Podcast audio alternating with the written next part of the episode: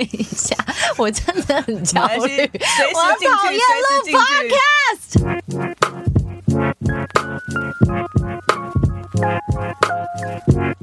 今天星期三，一开场先跟大家讲一下，我们这一集呢，一样也是用统整的概念，希望让大家不要对市中心无知的小姐姐有不高兴的心情。再次掌声欢迎 Oni。嗨，大家，我是 Oni。我只能说这集就是我们两个人，然后我们又会不会失控又很吵？上一集其实我们两个真的很失控，可是我觉得大家上一集的反应都蛮好的，真的。所以可见大家是很喜欢听自信啊、自己啊什么的。没有，大家其实很喜欢失控的我们。哦，对。今天我们要聊的主题是那些不能选择的人。哇哦，好刺激哦！好刺激，好难，不能选择的人有什么啊？先说哦。因为这一集就是一个统整，它没有一个所谓的正确性，只是跟你们大家分享一下，没有一个标准。对，在爱情里面这一集我们要讲的是那些不能选择的男生。 OK， 大家会想说，哎，你看到一个男生最重要先看他什么？觉得哦，一个男生的爱干净跟整洁对我来说蛮重要的。我以前不觉得这个很重要，因为我本身并不是一个很爱哦，我还蛮爱干净，但我其实东西太多了，我东西很多，可是我真的没有很整齐。但是我后来才发现，哦，原来整齐的男生是很有魅力的一件事情。而且我觉得，就是如果你去男生家里的话，第一件事情看哪里？看厕所。哦，对耶，厕所干净是一件非常重要的事情耶。跟大家分享一下，我跟欧尼只要出去外面玩要去住，通常都是我在安排，然后他只会问我一个，请问那边的厕所怎么样？因为他就问我们大家说，请问大家有什么要求吗？住的什么时候？哦，都 OK， 但是就是厕所不能太可怕。我为了他，本来我们要正常的一般的野生露营，我直接改成 glamping， 就是那个厕所何止是漂亮，还分好几间，然后漂漂亮重新装潢。但我们在那个很漂亮厕所外面搭帐篷睡觉，就是一个很荒谬但是很不错的一个旅程。好 ，anyway， 回到我们的重点。我们今天想跟大家分享，很多人讲到说，哦，你喜欢男生有什么特别喜欢的特质啊？都会讲说，哦，喜欢他很善良，喜欢像你刚刚说的他很整齐，他很干净。然后也有人讲说他很喜欢看男生指甲有没有很整齐很干净，那就代表这个人怎么样怎么样。哇，这个好细节哦，指甲。当然也有人是哦，一见面就是先看他的穿搭，或者是看他待人处事是不是很和善。这些其实都是蛮重要，因为对每个人来说这价值观的问题。但我们今天想要跟大家分享的是一些大家可能比较不会注意到，或者是不会把这个列为什么太严重问题的几个大点。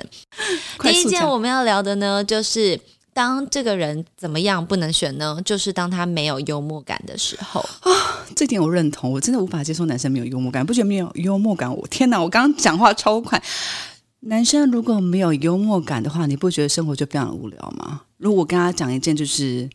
跟开个玩笑，但他对你正经八百就回复你，你就想说 Hello， 我刚刚只是在开玩笑。JK， 我曾经碰过一个男生，就是当我跟他说天啊，我今天超级无敌开心的，然后他就问我说0到10你有多开心？然后我就说哦12啊，因为这就表达很开心嘛，就是这是一个互动当中的一种很欢愉很有幽默感的一个对话。他回我说可是满分是10。我超不要，我代表我超开心不行吗？对对对，所以这可见就是，当然幽默感这种东西很见仁见智啊。可能你觉得谁很好笑，但别人就不觉得他好笑，但没有关系，因为那表示他还是有他的幽默感。那我们从人格特质来讲的话，幽默感代表什么呢？幽默感在积极心理学里面呢，他们认为这是一种。应该算是一种超能力，例如说幽默感其实能够提升别人对他的印象。一个有幽默感的人大多数啦，他可能比较外向，他可能性格比较开朗，然后比较热爱社交，然后跟大家相处比较不会难有，不会有一种扭捏造作或者是尴尬的感觉。我突然想到，其实每次在一个场合里面，你不觉得当这个男生有特别幽默感或者他特别的有趣，他其实就会被大家其实特别的喜欢。当然、所以其实有幽默感的男生，第一件事情就是你若跟他相处，至少你不会带他出去你很尴尬，嗯，然后他也不会搞得整个场面很尴尬。对对，那幽默感这件事情为什么重要呢？一个有幽默感的人呢，他也比较懂得表达他自己的情绪，他可能也比较能够用乐观幽默的方式去解读人生的挫折啊、挫败啊。像有些男生他可能碰到人生的挫折，可能工作上不顺遂，他就整个就是萎靡不振，集体崩溃，然后就会可能把整个家庭或者是伴侣之间相都搞得乌烟瘴气的。对，然后就别人的快乐也不行哦，就是他自己心情不好他可以自己去排解嘛。这是我觉得很夸张，就你当你心情不好你就 OK 好，不然就其实美术，就像你刚刚说美术，你就幽默带掉嘛，不然你就找到这个小空间慢慢的就是消耗掉嘛，干嘛搞的就是乌烟瘴气的。对，因为他这种人就是很容易会搞到大家都不开心，好像因为你不开心所以别人都没有资格开心，但是如果他是一个有幽默感的人呢，他就比较容易快乐。心理学家觉得幽默感是人们用来逃避现实困难的一种防卫机制，所以他们觉得这是一个很要不得的特质，所以最古早以前幽默感是不被大家提倡或者是认同的。以前的人是就觉得有幽默感就代表不正经，对，可能你就是没有办法面对，所以你想要用嘻嘻哈哈的方式带过。难怪长辈就说你没怎么台语怎么讲，你不正经，嘿，丢。可是其实说真的，在积极心理学，这当然是后面才衍生出来的。幽默感呢，是能够让人感觉亲密，而且也可以帮助缓冲压力，同时它还能够让我们懂得如何去建立跟这个世界的连结啊，甚至去领悟一些生命的意义。你看哦，你幻想一个情节，如果你在旅程当中，你跟你的伙伴或者你的伴侣去旅行，然后一定会有出纰漏的时候嘛，例如说哇现金用完了，这里又不能刷卡怎么办好，或者是啊迷路了，地图看完全看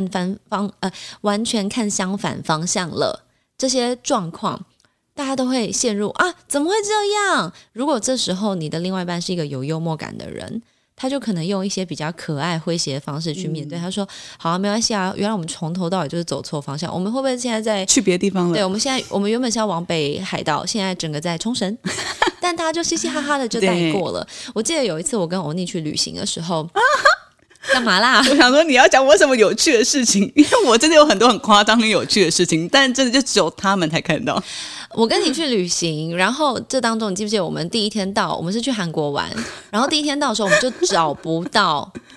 那个要住的民宿，然后我们一行人啊，其实大家就越来越焦虑哦，对，因为拎着一堆行李，然后大冷天冬天就在那个路上拖着行李噼里啪啦的这样走，然后我们有一行人所以很吵，然后我们好像是清晨到的，对，然后我们清晨到的，你就会觉得妈呀，这整趟旅程的开头怎么头不过身就不会过啊，很不顺畅啊然后呢就在那个时候我越来越焦急越来越紧张，然后我就说Oni你等一下，对不起我现在在找地图，我在找了这样。然后Oni就说哈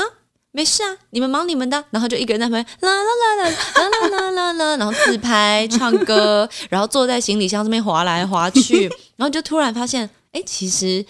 这是可以完完全全让整个气氛变得很轻松，对，大家不要一起那么紧张。然后呢我就想到其实在旅途当中，为什么人家说旅程当中就可以看清这个人能不能跟你在一起，没错，其实就是他有没有幽默感嘛。我只能说那趟旅行也奠定我们两个友情好不好。对，我们是从那一次旅行之后才慢慢开始有这样子莫名其妙很深刻的纠葛的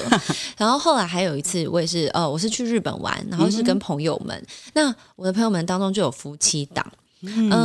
大家都带着那个，大家应该知道去大阪要带 Suica 嘛，就是他们的那个悠游卡，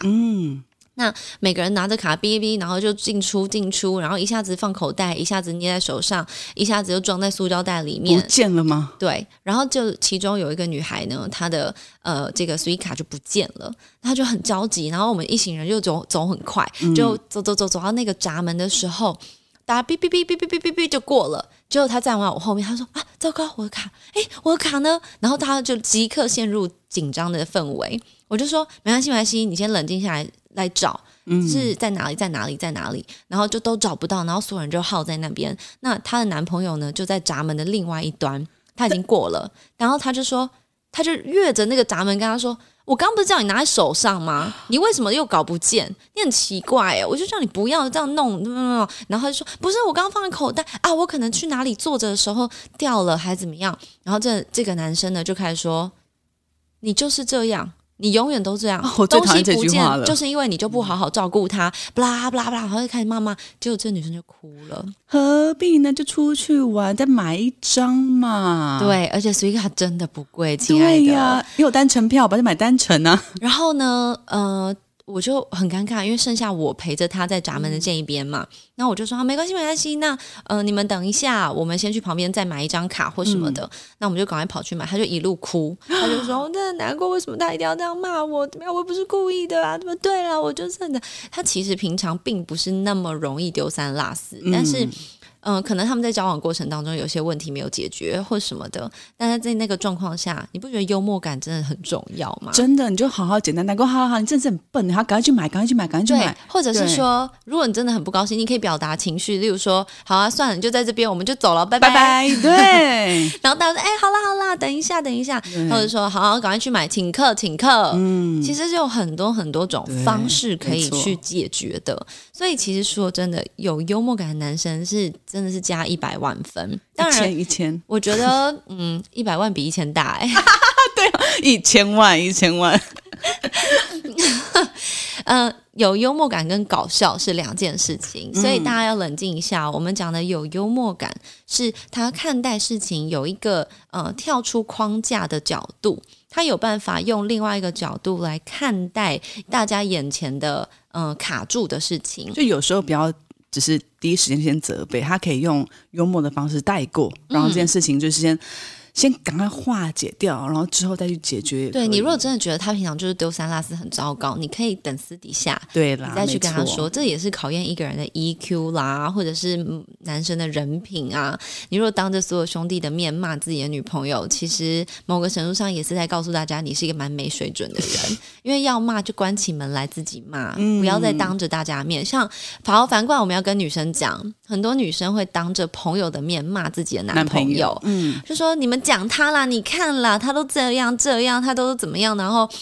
你们都不会，你看你啦，你就是这样。其实说真的，男生其实是非常爱面子的动物，男生自尊心应该就是爆表吧，就像你刚刚说10满分10，他们是15。然后我们如果这样子选择用这种方式，你以为可以进行到一个例如说同侪压力 peer pressure 来控制你的另外一半的话，你真的是太天真了。没错，你控制得了一时，你真的控制不了一世，哪一天他整个爆掉，对，你就是死定了，真的。对，好，那当然，回到幽默感这件事情上，幽默感呢还有一个很有趣的特质，就是有幽默感的人呢会比较有自信。那比较有自信，我们上一集已经讲过了嘛，有自信本来就是一个很棒的事情。那比较有自信的男生会怎么样呢？例如说，他说话比较不怕出错，然后呢，他也敢于出错。就说我不怕出错，我就讲啊。但如果真的错了，好，没关系，笑笑带过啊，错了不好意思。对，像我们就有认识一个朋友，他是男生，然后他是一个非常需要常常在大众面前讲话、公开说话的人。但是呢，他只要可能肾上腺素冲上来，一兴奋、一紧张，他就会安跟昂分不清楚，就是他会说大家。我们等一下去领便单的时候，我们一定要注意，大家每一杯咖啡里面都有加糖。你好厉害哦，你可以这样颠倒过来，但真的很可爱啊。但是如果他觉得可恶，这好丢脸哦，那他就会让整个气氛变得很尴尬。可能他自己会生气，自己会有一些情绪上的反应。那就搞得大家也不敢笑。 对，没错。或者是有幽默感的人呢，有自信就也比较不怕怯场，他会有比较好的心理建设，所以你在逗他、闹他、笑他的时候，他不会突然就爆掉。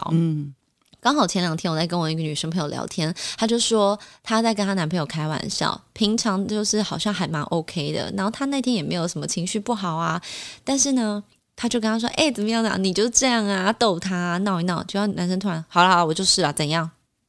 严肃起来，认真起来，直接死亡，整个气氛完全毁灭，再也没有什么安全轻松的气氛了。所以说真的啊，如果你可以判定这个人他其实是蛮没有幽默感，或者是你们彼此的幽默感没有办法对接在一起的话，我建议就是不要对，没有错，因为我有遇过这种类型的男生，然后当下我就真的跟他直接说，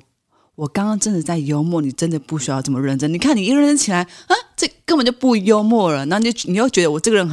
很没有道德，很没有品，是不是把你开玩笑？对，因为很多的幽默其实是建立在拆毁一些现实层面，对，然后戳破一些大家看得到明显的特质，笑笑带过去，对，或者是幽默它必须建立在矛盾点上面。嗯，很好笑的地方，例如说我们两个人在搭公车，你可能看到某个人走过来，然后很缓慢的坐到位上，然后可能我们就会开一个玩笑，那这些玩笑可能就会讲说，哎，请问他是乌龟附身吗？这就是一个无聊的幽默嘛，但是很多人说，哎，你很夸张哎，你这么讲人家，对，他可能脚不舒服啊，对，但我们也就试一下，这样小声讲，又没有说指责对方说哎，他好像乌龟哦，但其实这蛮没品的啦。所以其实幽默感它本来就应该要有一个彼此体贴，它本来就要有一个共情共感的能力，才有办法真的是幽默，而不是搞笑或者是就是揶揄别人。有时候我跟Sandy私底下真的有时候讲一些幽默话，我们讲完就说天哪，这真的不能让其他人听到，要不然别人会觉得说我们好夸张，我们真的只是不要玻璃心，我们就只是私底下就是看一下，对，不会让他听到。好，有幽默感的男生呢，同时他会比较有适应能力，他比较能够根据环境的变化及时的适当的调整他的行为还有情绪，就像我刚刚讲的那个 Suica 不见的人，对，他一定自己就已经很烦恼了，然后你还去攻击他，其实就是在解决你自己情绪上的不满嘛。然后他如果有适应能力呢，他也能够比较会随机应变，因为你知道很多时候生活当中有大大小小各式各样的突发状况，这些突发状况如果没有办法用幽默感去面对，其实说真的在关系当中啊，很容易造成毁灭性的发展。例如说，本来它真的只是一件很小很小的事情，然后当你没有幽默感的时候，它就会越演越烈，越来越严重。所以很多时候呢，其实说真的，用钱能解决的事情真的就是小事。像之前我有一对朋友，他们是情侣，然后他们就是要出城到不同的地方去旅行，然后呢他们就是租车，从台北租车，然后他们要去台南玩。结果没想到他们一路就从台北开车开到台南，然后准备要停车的时候，赫然发现就是那个租车你不是要用 APP 吗？结果他停到路边之后 APP 竟然没有办法还车，怎么会这样？发生什么事？然后呢他们就很生气啊，气急败坏，打电话去那个服务中心，说你们车子那个坏掉了，我没有办法还车。他们说好，你提供车牌号码，我们就可以告诉你车子的问题是什么。然后然后那服务人就说，咦，你们怎么会在台南呢？他们就说，因为我们从台北租车开到台南啊，然后好像开了例如说4个小时5个小时，就那个服务人就说，不好意思，因为我们这个车没有提供甲地租乙地。然后他们就很尴尬，想哇，那怎么办？车子要开回台北吗？对，服务人员就说麻烦请开回台北。疯了吧，我都从台北开来台南，还叫我开回台北。好，这个状况如果任何一方生气，哇，这个旅行就毁了，完全就是好尴尬。你说真的要讲是男生的错吗？是女生的错吗？都没有啊，就是很尴尬。服务人员有错吗？都没有错。那现在怎么办？现在这就是一个意外发生。那这个时候幽默感最重要，就是好，没关系，赔就赔啊，怎么样？多少钱嘛？然后那个服务人员讲了一个数字，他们就后来就赔了这个钱，然后就想说没关系，这就是一场冒险。那这样子的幽默感就能够帮助他们反而对这次的旅程有更好的印象，然后更好的心情，可以持续的往这一趟旅程的第二天、第三天、第四天去走。如果没有的话，你会有一种好啦，毁了，这趟旅程就是完全毁灭啊！整个尾巴大家就变得不开心，吃什么也都觉得不好吃啦，看什么觉得不好看啦，看彼此都觉得不顺眼啦。对，就是你这个笨蛋，就是你害的，你为什么没有查清楚？对，然后以后大家出去吃饭要把这个话题放在就是餐桌上说，你知道吗？那一餐怎么样？笨啊，真很蠢啊！不先查好了。是，所以当这对情侣他们有同情共感的能力的时候，他们就有办法换位思考，彼此想说啊，我现在如果情绪不好，我也会影响到他，他如果责怪我。它也会影响到我，所以彼此设身处地真正去体会理解对方的情绪啊、想法啊、立场啊、感受啊，其实这个是非常非常重要的特质。所以为什么我们讲说没有幽默感真的是ダメです，ダメ真的就是会搞破坏关系。我觉得没关系，如果对你们彼此还没有搞懂彼此的幽默感的时候，在关系里面其实我觉得可以就互相去告知说，哦，我刚刚其实在表达我的幽默感，让他可能知道说，哦，原来这类型是你的幽默感，他下次可能知道说怎么去抓，不然真的整到处在每次在毁坏之间的感情，就觉得他又在说我不好了。同时呢，有幽默感的人呢，他也能够，英文有一句话叫 read the room， 就他可以阅读这一间房间，意思就是他能够观察到气氛当中、空气当中细微的变化。你知道有一种白目，真的就是大家已经很尴尬了，或者是好像状况不太对，这个人整个脸已经僵掉，他还在持续进行这个不幽默的动作。因为有一些人呢，他就说你就是这样啊，你为什么每次都这样？我就跟你讲啦，你下次就应该要叭叭叭，然后这个人就好啦，对啦，我就笨啦，哈哈的那一刻，他还在继续的时候，他就没有办法察觉啊，没有办法察觉的人就没有共情共感的能力，那请问他跟你相处的时候你会有多累？没错，所以要从没有幽默感这件事情往外延伸，你才能够明白我们现在到底在讲的是什么。我只能说我们现在真的算蛮幸福的，因为毕竟以前爸爸妈妈那年代他们的幽默感可能真的没有这么高，以前幽默感真的好可怕，对啊，我听过一个前辈他讲说他后来他好像是交往的对象，他喜欢这个人很久，这个人也喜欢他很久，然后他们俩都没有什么互动，然后最后这个男生就是写了一封信给他，那 maybe 这个男生是算是有幽默感的，但是他们两个的幽默感没有对在一起。他就说他写封信跟他说，他去露营的时候，他每天晚上都在帐篷的营地外面，在黑暗中摸索着，然后就像在人生的路途上摸索着，然后找到了你。他其实是有点想要搞笑嘛，那个年代，但这女生彻底觉得他是个变态，她就觉得什么叫做摸索着，然后找到什么意思？在摸什么？在摸什么？对，就他们俩最后是只交往了，好像例如说短短几个月，然后就分手了。然后我就听到这个女的前辈跟我讲故事，我就说不是，我有点不懂这个逻辑是什么。她就说，因为我们俩的幽默感完全都不上，她完全听不懂这男生在说什么。那当然她成长啦，老了之后他也回头想，他就是可爱嘛，干嘛这样？对，所以 anyways， 你要找到的不是说这个人是所有人都觉得很好笑、很幽默，而是你觉得他有没有幽默感。OK， 所以呢，当这个人他有幽默感的时候呢，他就会知道别人想要听什么样的话，没错。所以他了解大家的需求，他才能够成为幽默的人嘛，他才知道要怎么样表达他想表达的，然后理解别人的小小的心思啊，才能够投其所好而去逗笑别人。所以幽默感等于什么？幽默感等于观察的能力，等于同情共感的能力，同时幽默感也等于他的自信心，还有他适应环境的能力。哇，你统整得非常的好所以有没有幽默感在这一刻非常重要。很多人会说对啊，我喜欢就是挑有幽默感好笑好玩的男生，但其实这不是这只是一个很表面的看待这件事情，其实你要更深层的去看，因为幽默感的目的不是只是让你过得很快乐。因为很多女生会说她会逗我笑啊，对，我正要说很多人说因为她把我逗得很开心，让我生活就是对。那吴宗宪也会逗你笑啊大根也会逗你笑啊，对，每天看小大都很好笑，对，有时候阿咪老师也很好笑啊难道你要跟这人在一起吗？当然不是嘛，就是重点是他有没有对于生活的一种幽默感，他能够用诙谐的态度、轻松的方式去面对生活当中令人不安、痛苦、紧张、焦虑的现实生活。我觉得这个才是为什么我们会提出如果他没有幽默感那就是不要了的这个论点。好，再来第二个，什么样子男生我们觉得不行呢？什么呢？就是当他是一个不守时的人。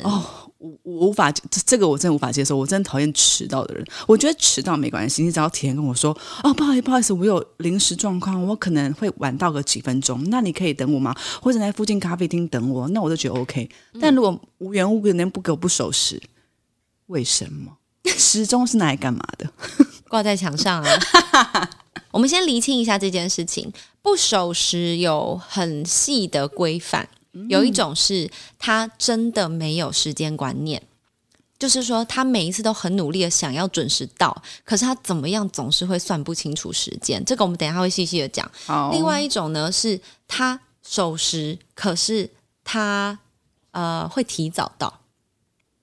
这是另外一种哦。不守时也有一种是提早到哦。这两种人呢其实都会造成大家很大的压力，对不对？例如说提早到的人，有一种人是他提早半个小时到，他打电话跟你说我到了，我在这边等你。对，大家会以为这很好啊，这有什么不行？没有，其实这是让对方很紧张很焦虑，甚至我觉得在商场上其实是不能够提早到然后让对方知道。你提早到是为了你自己，你可以有更充裕的时间，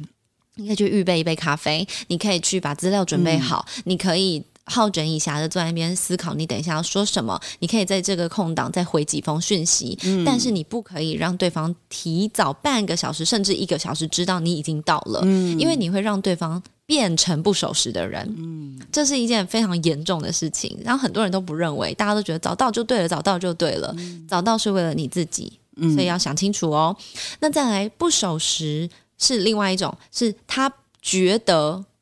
我为什么需要那么准时？这样听得懂吗？一种是没有时间观念的，他很努力但他做不到；一种是哎没差啦，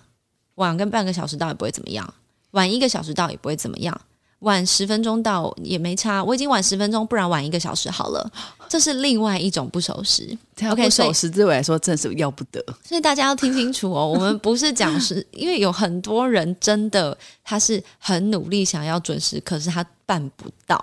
那在2016年的时候，华盛顿大学，也就是 University of Washington 我读的学校，有2位心理学家呢，他们做了一个研究，应该算是统整报告。他就说其实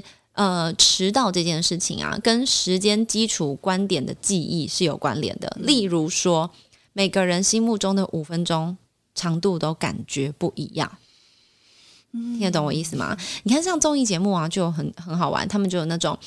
眼前有一个时钟，一个码表那种时钟，然后是对着对着摄影机的，所以参赛者不知道现在是几分几秒，然后大家要挑战在1分钟的时候要按下那个暂停键，靠近1分钟最近的人就赢了。可是真正能够准1分钟的人，每个人感受不一样，很少，对不对？所以有人会用打拍子啊，就是唱2只老虎2只老虎，然后唱完刚好1分钟吧按下去，然后他就可以挑战成功嘛。但是你上到台上的时候，有精神压力，有心理压力，有生理压力，然后有旁人的同儕压力，然后呢，大多数的人上台之后，他的1分钟就会变短。这个是如果你有体验过讲报告啦、演讲啦、考试的时候，应该都还蛮有感觉的。所以通常我都会跟大家讲说，如果你要致辞，你心目中想好你要讲1分钟，你要预备1分30秒的内容，你才能上台。没错，每次其实在发表任何东西的时候，就是会提前结束。你知道为什么吗？因为你想完你要讲什么了，所以你会越讲越快。然后因为你在报告的时候没有人会回应你啊，所以你就会越来越紧张，越来越紧张，然后什么东西就噼里啪啦全部讲完，反正讲完就讲完了。对。但通常讲完的时间就一定会 under， 就是太短。那什么样的状况是会 over 呢？就是看没有时间基础观念记忆的人。OK， 所以呢，这个华盛顿大学这2位心理学家，他们就做了一个测验，他给参加的人呢，同时给他们一份拼图，还有一份那种益智问答游戏，可能来个10题益智问答，然后这边还有一个，例如说200片的拼图，然后规定他们必须在一个时间以内完成。假定我们定是30分钟好了。但他们的规范是你随时都可以抬头看一下墙壁上的时间，所以你其实应该是知道还有3分钟，还有8分钟，还有10分钟。但是很多人在这个实验结果呢，却因为过度专注在拼拼图或者是回答问题，然后他们是忘了看时间。还有忘了看时间，其实也就是忘了时间的意思嘛。那只有那些能够懂得定时抬头检查时间的人，他才能够准时完成这2份拼拼图还有回答问题这2个任务，所以他是有效去控制时间，因为他有在注意。所以迟到与否跟他本人对于时间的观念是有关系 的哦，并不是说他不努力他不愿意，对不对？因为我们的任务是你必须在时间内完成啊，他们都有同样的压力嘛，所以证明了很多人是很努力可是做不到。嗯，因为像我其实自己本身我几乎就是一起床开始那一刻我就开始设定自己可能我可能9点要到，那我可能7点起床，我就设定自己1个小时内要把全部事情做完，然后8点要出门。所以我就开始边做事情，可能起来化妆的时候擦保养品我就看下时间，化完妆我就看下时间，然后换衣服我看下时间，哦，抓差不多了。我告诉你，我跟你一模一样，但我就是会迟到。啊，真的假的？但我就是不会迟到。所以我刚刚全程都在铺陈，我不是故意的。I'm so sorry, I'm late. 哦，对，因为我的时间的这样讲好了啦。你真的有认真看时间吗？来来来，让我用一下我的幽默感。好来，因为我毕竟我人生有一半是过美国时间，还在过就对了。所以其实很多时候我对时间那个感觉真的差很多。我曾经跟燕柔中就是讨论，因为他是蛮准时的人，然后我就跟他讨论我真的很痛苦，因为我很想准时可是我做不到。然后他就问我说，你觉得你在家里面叫好 Uber， 它上面写3分钟会到，那你会几分钟以前下去？我说那就是现在下去啊，因为3分钟就到了嘛。他说如果他写3分钟你已经来不及了。我说怎么可能，我就穿个鞋走出去然后就到啦，下去就到啦。他说 no 加代号5到10分钟了。对，他说你还要拿手机拿包包，你可能啊这个忘了走回去拿，然后可能穿鞋，诶这鞋子好像不太大，换另外一双好了。你以为都只有1秒，其实都有10、15、20、40秒。然后呢再来你走出门，你有没有锁门？锁门也是一个时间。走到电梯口等电梯是一个时间，那又是不可控的时间。进了电梯，然后中间有没有别人要下车，也有可能有一个时间。然后你走到大厅，你走到路口都要算，都是时间。我说哈，我完全没有想过这些时间加总起来到底是多久。后来我就问他说，如果车子在3分钟后要到，我应该提前多久以前要走下去？他说若是3分钟你就要往回数10分钟。对，差不多。你知道对我来说那天简直就是哇哦，完全大开眼界。那你有没有试过？我试过啊。那你还是走不到啊？我下去的时候车子真的准的到。对啊，然后我刚开始还在那边心里面不服气，我还想说最好是啊，你看我走下去的时候我就看着大门，你看车没来吧，就没有，人家已经停好在旁边。所以其实说真的，我们心里面的那个时间观念每个人都不太一样。对，但是当然我们这个是希望大家可以理解啦。但是呢有一种人呢迟到是故意的，这是他不尊重你的时间，他觉得你等也没关系，这就是一个很严重的问题了。在心理学上来说啊，惯性迟到就是他真的没有要努力，他真的觉得迟到没关系的这种人呢，其实他心理上是表达出一种强烈渴望关注的态度，他非常的以自我为中心，所以他不遵守他跟你约好的这个时间。然后呢他希望得到的是什么呢？就是大家的重视，想要成为焦点。那这样的人通常就会比较自我啊，所以他即便迟到他走进来是说嗨大家，然后这样进来这样子，然后当作没事一样啊。他要的就是大家关注跟焦点，对对哦。然后他比较难沟通，比较固执，或者是不喜欢接受别人的意见。所以其实说真的，一个不守时的男人他就会变成你生命当中的大魔王，因为你跟他说什么都没有办法约好。天哪，这种他可能连承诺都给不了吧？没错，所以在我心目中不守时等于什么？等于他不守信用，他也不重承诺。在这边我要跟大家分享，我人生认识世界上最守时最守信用的一个男人，就是我的外公，我的爷爷。我叫他爷爷。我爷爷呢以前是个老师，然后他出身是名门子弟，所以呢家教非常非常严。那他个性确实也比较严谨啊，比较小心，比较谨慎。当他孙女的这段日子呢，我就是周末或什么打电话说，耶怎么样怎么样，哇我下礼拜有空我再去找你哦。我爷就会说几点几号什么时候来，然后我就然后就看到我妈，也就是爷爷的女儿嘛，我妈在旁边一直挥手说不要跟他约，你不要跟他约。为什么？因为他知道我根本就可能不会去或者是我根本还没有想好我什么时间可以去，我应该要跟他约好的。所以后来我就知道说好，只要跟爷爷约我就是要想好时间，所以我就跟爷爷说，爷，我明天会去找你，大概是中午12点的时候会去找你。我11点40分的时候就接到他的电话，我爷爷的电话说我在楼下等你了。哇塞，耶，你真的是哇哦耶，压力好大然后我们就立刻车子就越开越快，然后就赶快，我跟你讲他准，他12点整他已经帮你找好一个停车位，然后你到你就是停好，然后你就可以准的上楼。所以这种守时的男人他会不守信用吗？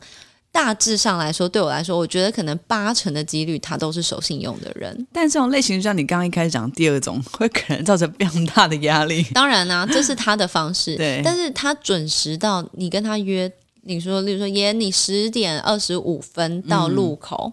他就10点25分站在路口等你。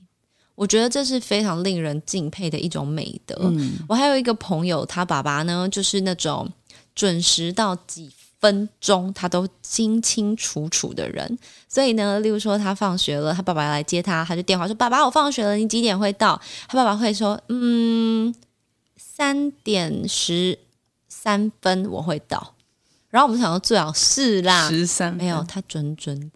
哇，准到这个地步，我觉得已经到了令人敬佩的地步。因为他跟你讲的几分钟就几分钟，因为我们说哦你我大概5分钟到，那个50分钟吧可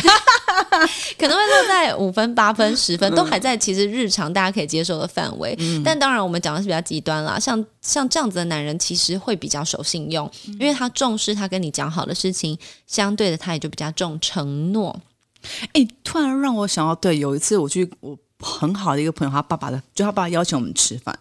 那我朋友就有点漫不经心啊，然后就有点就是啊，因为有时候自己的家人他就会讲说啊没关系，然后就可能吃到大概也是5到10分钟而已啊。爸爸就开始真的就是说教了，你们这样子，你们连最基本的时间都没有守好，那你觉得你在对别人在做任何事情的时候，别人会相信你吗？他觉得你有信用吗？他觉得你说出来的东西是做到承诺吗？确实，我觉得他讲的蛮有道理的，因为习惯迟到的人通常自制力不足，这个我认同，对然后通常他遇到事情会比较焦虑，为什么呢？因为可能时间来不及，怎么办，然后啊这个没拿，那个没动，这个忘了然后或者是还有一种是他很喜欢寻找刺激他喜欢那种压线的感觉例如说啊10分钟内到应该 OK 吧，就是 fashionably late， 其实这是很不 fashion 的一件事情。寻找刺激就是你看10点吧，我10点10分到的，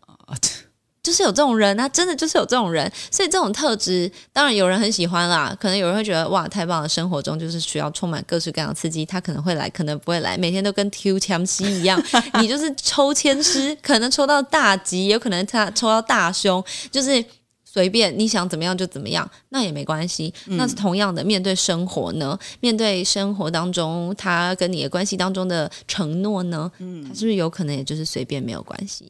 差一点没关系吧。就说你不是说要带我去很漂亮的海岸玩，有啊北海岸你不是说要带我去很漂亮，你不是说要带我去那个美加10日游吗？这样，你不是说要带我去美加10日游吗？有啊美浓跟嘉义啊这跟什么我是混血儿，台北加嘉义台北跟嘉义台加混血很好笑。所以其实我觉得在看一个男生守不守时这件事情，你就可以看到很大很大的特质了。这个也是推荐给大家，希望大家可以好好注意一下。再来我们要往第3个特质去咯，是什么？这个其实我相信很多人听了会有一种有吗还好吧的心情，就是当这个男的不重视吃的时候，那就不要跟他交往。天哪，完了，我一定会被骂但是你觉得这点我其实认同，因为我其实也蛮重视吃，但我们先说清楚哦，不是说我们就不能接受路边摊哦或者什么这些，不是，是说他的吃法跟他怎么样去施行这件事情，对吧？嗯，我从这其实我会想到这个特质是因为我想要推荐一本书给大家，这是时报出版的林翠芬心理师写的一本书，叫做《从习惯洞察人心》。当然它里面有非常多各式各样的就是各种习惯啦，就是他可能会讲到这个人的饮食习惯，这当然是其中一个，然后还有一种就是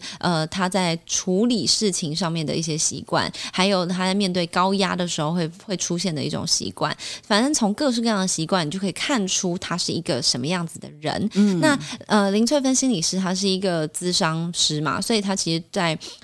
跟人互动的过程当中呢有一些敏锐的观察力，所以他在教导大家，就是从这本书里面呢你就可以学习如何从 habit 当中看到他的 personality。这本书感觉好棒哦。对，我就推荐给大家，让大家可以去读一下。好，那我们把它统整成不重视吃，怎么说呢？因为吃有很多的面向，最基本的就是吃饱，我的目的就是填饱肚子，这是我的生理需求。第二种呢就是吃开心，就是啊我心情不好，我想要抒压一下，我吃一点开心的东西。那再来第三种就是吃精致，就是我吃是为了显现我的社会地位，我的财经能力，我能够 social 的人群。例如说有些人他可以每周都有一个去吃米其林啊 caviar party， caviar OK 就是鱼子酱派对，他们就可以可能请什么厨师到哪里到他的会所，然后呢这边有20-30个人大家一起来品尝世界各地的 caviar 这是一种啊，这就是吃盖狗熊的。所以吃有各式各样不同的 level，当然你也可以说我吃的很精致但是不贵，我吃的很贵但是它也有可能很不精致。说到吃的很精致不贵，我就有一个男生朋友，他会去就是买路边摊的东西，就菜米啊，然后什么小菜啊，或者是热炒店。我们一般不是买回来就直接拆了，然后什么塑胶的卷卷啊，或者纸盒直接拆掉啊，就放在桌上吃。他不是，他会拿盘子，然后将食物拿出来，然后装饰的漂漂亮亮。好好的摆盘，对，然后大家再来吃这样子。对，所以其实吃的生活习惯非常非常能够看出一个人他的特质还有他的特性。那我们从书里面的内容呢就是拿出来分享给大家。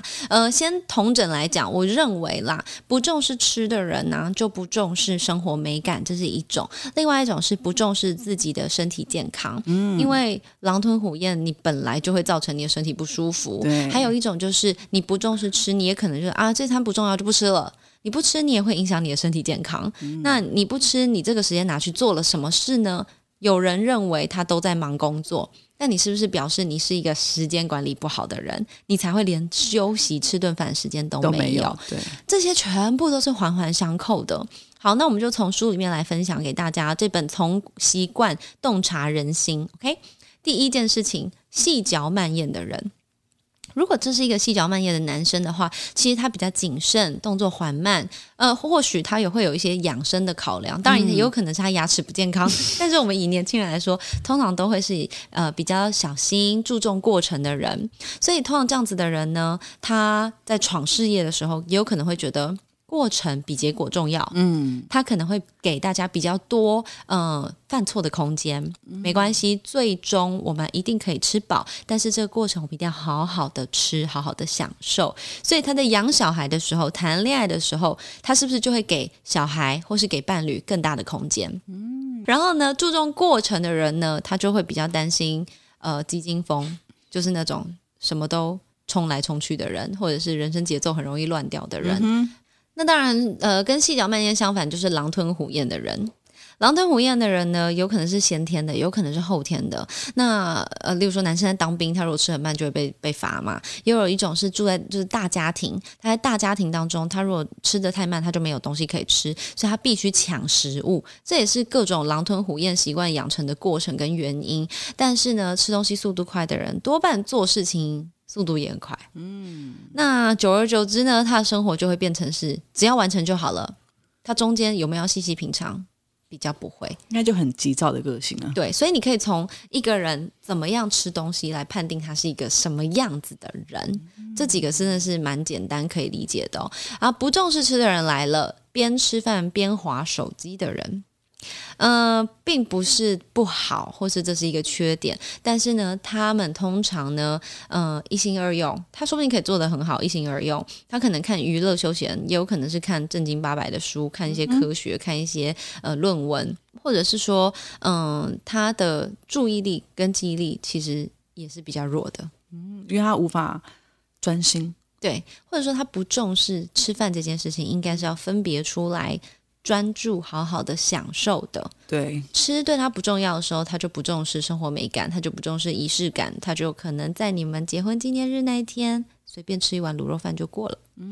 所以这个会是对恋爱来说比较疲惫的一个特质。会不会很多人说，对啊，我老公就是这样的，每次吃饭的时候都是看手机滑手游，那都不理我。对啊，这就是一个非常严重的问题啊！科技冷漠，同时也就代表了他不重视他眼前的这个人。其实我蛮不喜欢，就是在吃饭的时候，然后有人旁边挂手游。我觉得这个是非常没礼貌的事情。然后我们身边真的有几个朋友就是会这样子耶，然后我就想说 Hello， 我们不过是久久碰面吃饭，你在旁边挂手游，然后就说我有在听，但我要你的眼神。好，然后在吃饭的时候还有一种人是杯盘狼藉的人，就是他会吃的乱七八糟的，其实这种人他也不是很重视吃啊，因为他就是反正我填饱肚子就好了，可能汤汁又滴在衣服上啦，拿东西打翻饮料啦，然后可能桌上堆了一堆骨头，然后一堆卫生纸，他也不是整理好的，你知道，我觉得卫生纸，我大概从国中开始在外面吃饭，我只要擦过嘴巴的卫生纸，我就是折好，然后塞在就是口袋里面，没有塞在盘子底下，盘下面吗？就是扣着，让它不要就一朵花一朵花开在桌上。一方面我觉得别人看了很恶心，然后另外一方面就是你会有点搞不清楚这张卫生纸是新的还是旧的嘛，所以你有没有办法在吃饭的过程当中把你的用餐习惯让这个整个区域都是很整齐的。然后再来呢不重视吃的人呢，他一定不会准时吃饭，他如果不准时吃饭，他就不准时上厕所，不准时洗澡，不准时去睡觉，不准时去做他的工作，所有的作息都不准时，所有的生活作息都不按时的时候，是不是就会变成刚刚讲的他就有迟到的可能，对，因为他很随性，他自制力不足，他过度乐观，他太焦虑 blah blah blah。 其实在吃这件事情上面完完全全可以看清一个人，我印象很深，有一次我跟台志源台哥在吃饭，然后呢他就说看一个女孩子吃饭就知道她会是一个什么样子的女朋友跟老婆，然后我就说哈什么意思，好好奇他讲什么，然后他就说哦那个谁谁谁，他就讲别人，那谁谁谁连筷子都不拿好哦，当然现在真的很多人筷子真的就是拿错啦，我本人也是拿错的，但是他就讲了这段的时候我就想哦糟糕，心一惊心一跳，然后我想说完了完了，我筷子就拿不好，然后我就看着台哥就说但是拿不好没关系，你吃相要好看，就是你吃个东西一直发出这种，真的5分钟根本不用5秒钟就已经让人崩溃了。所以在吃上面能够重视的人，他就会重视什么？他的仪态，他的打扮，他的装饰，他出现的样子，他出现到大家面前的样貌，这些全部都会算在当中，所以一个不重视吃的人多么恐怖。好，还有一种在饮食上面呢，他先吃自己爱吃的东西的人。你说例如我们去吃一桌菜，然后他就是狂吃他喜欢吃的东西这样子吗？讲那个不应该是说他整盘自己的东西，他会忍不住的先把爱吃的东西吃完哦，这就是自制力不足嘛，对不对？那另外一种是他都把爱吃的东西留到最后再吃，先吃自己喜欢吃的东西，比较偏向自制力不足，但是这没有对错的问题。不管你是哪一种人，你的另外一半要跟你是一样的，你们做事情的顺序才会是一样的，比较不辛苦。因为如果你是先吃喜欢吃的东西，你比较喜欢先甘后苦，那你做什么事情都会先做你比较有兴趣的，比较喜欢的。那你如果你的另外一半喜欢先苦后甘，他就是那种没关系，我们先不要出去旅游，我们存钱10年之后我们再来旅行，OK， 这没有对错，但是你们俩完全不同，生活上就有很大很大的落差跟困难。嗯，要相合啊！我刚脑中还思考说，会不会有这种类型的其实互补也可以，但想一下这种方式互补好像互补不了。嗯，因为完全就是一个要干一个要苦，然后两个就互相撞。嗯，没错。所以在吃东西上面啊，我觉得不管是秩序啊、细节啦、顺序啊、步骤啊，乃至于你要吃什么东西，其实都是在相处跟交往关系当中非常重要的。很多人就想说啊，爱就是什么？爱就是每天问同一个人你要吃什么。所以其实很简单啊，就是你等一下要吃什么，晚餐要吃什么，明天呢？明天想吃什么？你那么累，要不要多喝一点汤？你感冒要不要吃点粥？所以它不是只是填饱肚子这么基础的东西而已，它是完完全全会导向一个人的人生如果两个人在吃这件事情上都没有办法有共同的价值观，那其实你们在很多事情上都不会有共同的价值观。人家不是有一句话说什么吃饭皇帝大加崩 on day 多，这个都没有，就是没有默契的话，可能很多事情都没有默契，都吵架了吧？对啊，你自己想想看，如果今天，例如说还有你看，光我们平常自己一个人都想说要吃什么，都觉得都要思考了，更何况两个人。对，因为像我就有认识朋友，她是早餐一定要吃早餐店，然后她是女生哦，但她就是一定要喝一杯奶茶，然后吃一份蛋饼，然后可能旁边再点一个煎饺，她觉得这个才叫做早餐，其他一切都不叫做早餐。我是他的朋友，我都没有办法跟他旅行，因为我是不吃早餐的人，所以我可能早上就可以吃一个便当，然后我可以吃整个一碗拉面，或者是喝牛肉汤。不好意思，因为台南人的基因还是有留存在我的身体里面，但他对他来说就是极度痛苦，他觉得不行，我一定要先吃美而美，我才有办法跟你去吃那些有的没的。但说真的，他的男朋友就也没有办法接受啊，她男朋友也会觉得说哈，可是我早餐就是可以吃白饭，我为什么要陪你去吃美而美？那这是不是就会造成你永远都只好自己一个人吃早餐？对，像有些人说他们出国玩嘛，住饭店，我就是很喜欢吃早餐，另外一个就是我就是想要睡觉，他们就变成说那好吧，去吃他睡觉，然后就是一个人吃早餐。有这首歌吗？没有但没关系，因为我觉得同整以上啊，三样东西其实乍听之下好像都是很不 OK 的行为，但其实没有，你只要找到对平的就行了。然后呢我们只是把它讲得夸张一点。如果一个男生没有幽默感，你不要跟他在一起；如果一个男生不守时，你不要跟他在一起；如果一个男生不重视吃，那你不要跟他在一起。当然说不定你本人就是那个不守时、没有幽默感又不重视吃的人，那很好啊，你就去找这些跟你一样，你们两个就一起就好了。很多没有幽默感的人也可以好好的生活在一起，对，没错啊，你们两个一起没有幽默感，一起不守时，一起不重视吃，说不定你们也会过得很快乐很开心。我觉得我们今天比较特别啊，因为平常就像我刚刚说，我们看男生，有些人说看他爱不干净啊这种，或者有人说就是一些表象的东西，有没有事业心啦，愿不愿意照顾人啦，是不是一个善良，有没有爱护小动物啊，其实这些当然也可以，但是我们今天讲的就是希望大家跳脱一些其他的，用在框架以外不同的角度来看一下这些事情。那当然今天的尾巴呢，我们还是要介绍一首歌，这首歌呢是一个新人，他叫做柏林，对，没错，就是陈柏霖的柏林，但是没有陈OK， 他叫柏林，他叫 Poland， 他的一首歌叫做《我的爱人》。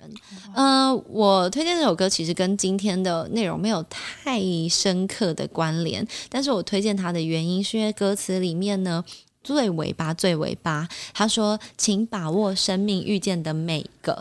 一段你都深深爱过的，他们都是七彩的情感描绘出来，让你的生命完整。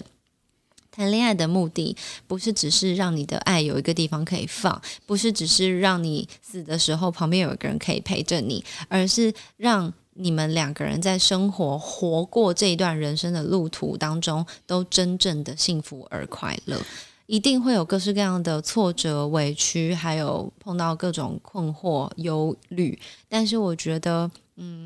如果今天谈恋爱的最刚开始还可以选择的时候，我们就先来做选择，才不会到尾声你没有办法选择的时候，勉为其难的接受你眼前的这唯一选项。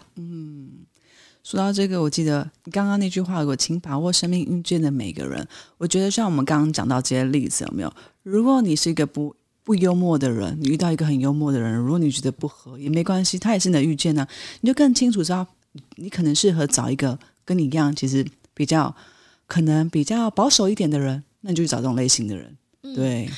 歌词里面还有一段，他说一切都是我愿意去倾听，倾听这世界给我的讯息，透过你的双眼我能看见我自己，我的美丽是因为你。所以为什么要挑选有幽默感，然后重视时间，守信用，守承诺，而且同时他还重视吃的人呢？因为他要跟你相处一辈子，不要到最后啊你跟一个你明明就没有办法接受，然后很痛苦，生活各式各样千锤百炼，还就忍不住蓦然回首你已白发苍苍。嗯，很后悔啦，不要后悔，对，不要后悔。我突然想到，就是之前新闻有讲日本他们突然到一个年纪就是疯狂离婚，中年离婚潮。对，就是因为刚刚说的，他们就觉得发现啊，以前其实根本就不合，然后委屈，然后就委曲求全，然后就一直在那个婚姻里面活到一个岁数，他们发现说够了，差不多了，我也不想要了。嗯，所以呢，每个人的时间都一模一样，一天就24小时，然后持续的往前跑。那你到底有没有好好的面对自己做的这个选择，然后去负这个责任？我觉得给大家一点小 pebble 就是今天提供给大家。如果你思考完了还是觉得没关系，我就是要这样为爱冲一波，去冲吧，没关系，冲，因为那是你的时间，你也没有浪费到我的时间。那最终要负责任的人，也是正在听这集 podcast 的你。希望你喜欢我们今天的今天星期三，然后这首歌《柏林的我的爱人》推荐给你哦，谢谢大家，再见。